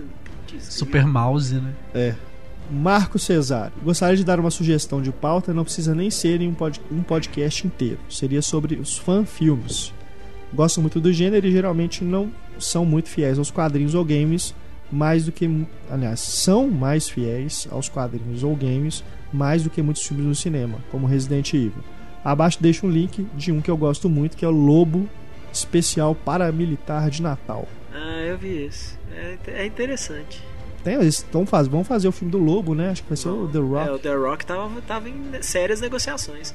E pior, assim, não sei se seria um bom lobo, mas fisicamente a cara é. dele, assim, tem umas fotos você vê do The Rock sorrindo, uh -huh. assim, então, parece, cara. Um sorriso meio puxadinho, assim, um sorriso uh -huh. grande. Ele parece um pouco o lobo do Simon Beasley, assim, sei lá, cara. Tá, tá o link aí para o, o vídeo tá aí na página do, do, podcast para vocês verem. Tá legendado, inclusive, o, o filme. Mas será que o The único... Rock tem a cara mesmo pra ser o lobo, cara? Tipo, a cara que eu falo, tipo, a presença. Mas é, cara. eu não sei isso, a presença, o jeito e tal, mas é, fisicamente, talvez ele seja o único ator que tem aí que não ia precisar botar uma roupa com enchimento para fazer os músculos do lobo, porque o cara é uma montanha também. Ele não parece nada, sei lá, sarcástico, assim, digamos, né? Não tem aquele humor negro do lobo. Ah, é, o humor negro do lobo é uma coisa ah, meio difícil de reproduzir para filme, né? Também, Porque é né? bem é bem adolescente o humor do lobo, mas é, é, sei lá, é depende do diretor e do é. roteiro, cara, às vezes. Coloca o Gene Simons. Ele é um cara, ele é um cara bem, na hora que você vê ele, o lobo é bem essas coisas de, de lutador de luta livre mesmo, né? Uma coisa bem o, o tipo de humor até assim, então eu acho que talvez até, até encaixe. Agora, uma pergunta sobre o filme do Batman, O Cavaleiro das Trevas Ressurge. Vocês acham que se o Heath Ledger não tivesse morrido, ele estaria no filme? Porque em nenhum momento o Coringa é citado. Eu acho que seria legal ele no lugar do Espantalho, se bem que ele iria roubar o filme todo para ele de novo. Eu não sei se ele, é, é, se ele estaria. Eu acho que teria pelo menos uma participação é, especial. Também acredito. Eles iam dar um jeito assim de. É, é às vezes até o, o na hora que libertasse o povo da prisão, assim, aí o Coringa tava no meio, e na hora que falasse, ah, não sei o que, nós vamos, não sei o que, é. e ele olhasse e falasse, né, fizesse uma piadinha e saísse, fosse Saísse, embora. Fosse tipo, embora, é. eu não vou ficar aqui ouvindo essas bobagens. É, que ele, ele é independente, né? ele é autônomo. É, ele é autônomo. não, até porque o Nolan gosta de usar o, os, os atores dos outros filmes, né? Ele usou o o Liam Neeson de novo, usou o Cillian Murphy de novo. E né? ele era fã do Heath Ledger, assim. Pois é, ele com certeza. Fez, ele fez, nossa, tinha um texto maravilhoso que o Christopher Nolan fez sobre o Heath Ledger na época. Além da Ellen Page, só o Leonardo DiCaprio, do elenco da origem, que não tá no, nos filmes do Batman. Todos eles. É mesmo, é. Agora aqui o Rafael Braga. O Bate Hello para a Bate Equipe do Cinema em Cena. Imagino que a caixa de e-mail de vocês tenha sido lotada por inúmeros e-mails sobre o último podcast. É, você, a essa altura do campeonato, vocês estão vendo que realmente lotou. Acredito que alguns e-mails são tão raivosos quanto a raiva que um morcego pode transmitir. Tá vendo? Oh. Serei breve e logicamente educado. É você visitou, você visitou o Facebook, né, do podcast, Facebook não, a página do podcast com os comentários via Facebook lá que o é. pessoal fez, né, antes de escrever esse e-mail. Bate notas aqui do Rafael. Primeiro, a visão política apresentada é a parte mais crível do filme. A sociedade está sedenta por sangue. Basta observar o, a sociedade como um todo, diz aqui o Rafael. Basta observar o ordenamento jurídico brasileiro para constatar que leis são criadas tendo como base eventos específicos e sob uma mídia sensacionalista. A Lei Maria da Penha, a Lei dos Crimes Hediondos são bons exemplos. Sendo assim, é completamente compreensível que o Batman e o Gordon apoiassem a criação do ato dente, ainda que sob a filosofia de os fins justificam os meios, pois como, pois, como vocês disseram, o Batman é um psicopata. É, o, o o Gordon talvez assim tenha sido levado, né, assim, pelo, pelo Batman. Mas o, o Batman, a existência dele é uma coisa, né, assim, a, a, a, a própria existência dele é, é, é, um atestado de que pro Bruce Wayne os fins justificam os meios, porque o que ele faz é Sim. ilegal, né? O Batman fora da lei, de qualquer forma é. que você coloque, é, é, é, por lei é proibido um cara sair espancando os outros na rua, sem uhum. prova, sem ah, mas pega no ato, essas coisas. Não interessa, ele não pode fazer o que ele faz, né? Ele é um fora da lei. No, inclusive no espetacular Homem-Aranha tem uma discussão dessa, né? Tem, no jantar com lá. certeza. Do Capitão Stacy com o Peter Parker. O que todos esses caras fazem é, é, é vigilantismo, né? Que chama. Isso é proibido. É. Dois evidentemente o Joker, o Coringa, fez falta. Todos devem ter imaginado que ele poderia fazer nesse terceiro filme. Seria tudo completamente diferente se o Heath Ledger estivesse vivo, mas nunca saberemos como. No entanto, não acredito que podemos cobrar do Nolan a ausência de uma simples menção do Joker. Nossa forma de homenagem deve ser diferente da dele. Eu esperei uma menção sobre o Ledger nos créditos no final desse terceiro filme, mas não teve. Cada ser humano tem sua forma de demonstrar respeito da origem tem, não. acho que é do próprio Cavaleiro das Trevas, né? No próprio Cavaleiro das Trevas tem, tem um. É, dedicada à memória de Ledger, né? É, uma coisa assim. É, só uma coisa, eu não acho que fez falta. Eu acho que faz falta, assim. Poxa, o Coringa no final do segundo filme ele foi pois preso, é. né? Assim, é. você simplesmente você solta todos os vilões de, de, de de Gotham na cidade, não, tem nenhuma menção a ele, eu acho um pouco complicado como cinema. Não acho que ele fez falta no filme, não. Acho que o Bane é, foi um vilão exato. muito legal, sabe? Não tem problema com isso, não. O problema não é, é o Coringa não ser o vilão do terceiro filme. É, não acho que ele faz Mas falta é, no filme, não. Acho que faz, não ter, faz falta isso. Faz tipo, que não existiu. É, apesar de que essas coisas falam assim, o cara não necessariamente está preso em Gotham. Ele é. pode ter sido transferido para uma penitenciária de segurança máxima em outro lugar, é. Né? Resposta para é. tudo os caras criam na cabeça deles. e o Rafael termina aqui dizendo: Concordo totalmente com vocês sobre a opção de dedicar a série grandes diretores, não somente para os que são figurinha carimbada, mas para outros que também realizaram filmes interessantíssimos. Eu não conhecia o nome Paul Verhoeven, mas conhecia suas obras.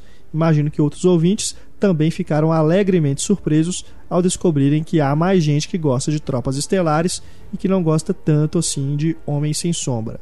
Abraço, continuem com o bom trabalho. Valeu, Rafael. É isso aí. Você entendeu direitinho o que a gente quer fazer aqui com os grandes diretores. Para terminar, finalmente, estou aqui exausto, já com tanto de falar do Batman. Temos aqui o Murilo Boarini. Ele diz aqui: pode até ser a tal memória afetiva, mas eu considero o primeiro filme do Tim Burton o melhor da franquia Batman. É memória afetiva. seguido, seguido de perto por Cavaleiro das Trevas, de 2008. Gosto muito também do Batman Retorno, Batman Begins e o Cavaleiro das Trevas Ressurge. Me recusaria a comentar a bate-patifaria feita por Joe Schumacher nos terríveis Batman Eternamente e principalmente Batman e Robin, mas tenho uma defensora voraz deste segundo dentro da minha própria casa. Certa vez, numa daquelas tardes de domingo saudosista, resolvi rever minha coleção de DVDs do Homem-Morcego e quando assistia às primeiras cenas de George Clooney caracterizado como tal, minha filha Ana Clara, de 6 anos, entra na sala e se senta ao meu lado. Para minha surpresa, ela assiste a todo o filme entusiasmadíssima. E ao final solta um: Pai, quero ver de novo. Pronto, nasci Oh. ali mais uma fã, mesmo que tenha começado pelo pior dos títulos da franquia. Mas eu Agora- acho que é o público-alvo É do público-alvo, filme. com É. certeza. É, faz todo sentido ela gostar. Agora eu não vejo a hora dela ficar maiorzinha para que eu possa lhe apresentar de fato o verdadeiro Batman, respeitando a classificação indicativa de cada filme. Faz bem, Ah, Murilo. quando, eu, quando eu tinha a idade dela, eu adorava a série do Batman do Adam West. Pois né? é, Porque, justamente. eu mim, amava o, o- é. o seriado. A- Agora, eu era o público-alvo daquilo ali. Era uma, É. uma série cômica, quase, né? Assim, aventura pra criança bem novinha, novinha, novinha. E essa É. foi a intenção do Schumacher. Pois é. especialmente no Batman Robin. Por isso que eu acho que eu falo que eu, falo que eu prefiro que o Batman Robin do que o Batman Eternamente. Porque o Batman Eternamente ainda tenta ser um filme de super-herói. Né? E o E só Batman deixando Robin, claro, mim, é- com isso você não tá dizendo que são filmes bons. Não, de forma alguma. Porque tem gente que acha isso. A gente, quando a gente fala alguma coisa aqui, que, é, que a gente fala Não, que tá não. gostando ou que tá Eu só, detestando. eu só acho que o Batman e Robin faz mais sentido dentro do próprio filme do que o Batman Eternamente, que tenta ser um filme de super-herói ainda e faz aquela besteirada. Entendi. E o Batman e Robin, pra mim, é, é quase como se fosse uma evolução natural da série do Batman. Vamos fazer aquela mesma besteirada, só que né, com dinheiro pra fazer.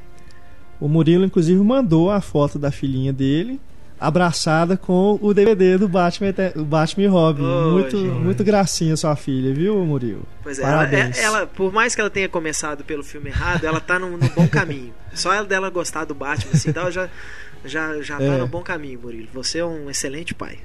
E é isso aí, pessoal. Chegamos ao final do nosso podcast 2.0. Esperamos que vocês tenham gostado aí de mais um pouco da discussão sobre os filmes do Batman. É claro, Pouco? fica é um pouco, né?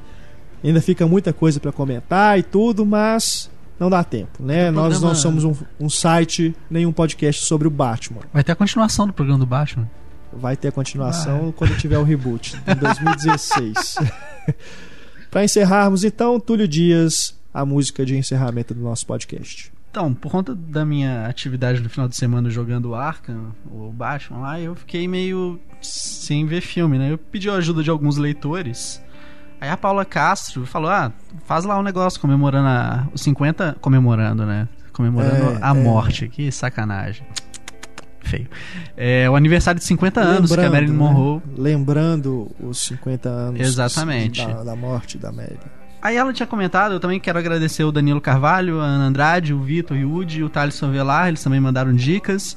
Só que desculpa, eu vou trollar todos vocês, eu vou falar do Pearl Jam mesmo, que fudeu o SW. O SW era um festival de rock que ia acontecer agora. E por conta do Pearl Jam, que aparentemente tá confirmadaço no Lollapalooza do ano que vem, o SW foi pro saco. Já era SW. Então, eu quero falar da música Man of the Hour, que tá no Peixe Grande, que foi uma Sim. música que o Tim Burton pediu pro Ed Vedder, o Ed Vedder foi lá e cumpriu.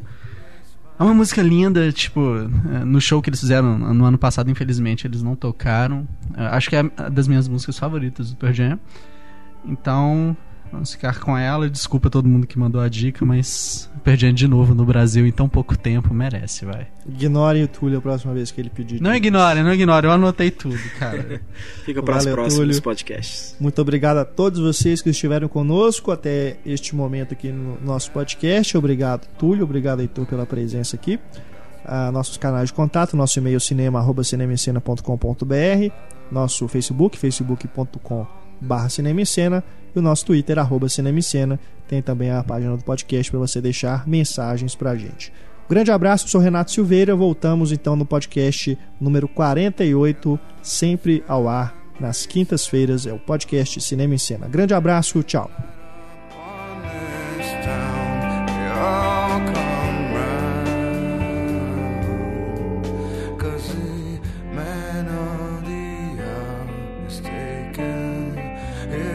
time.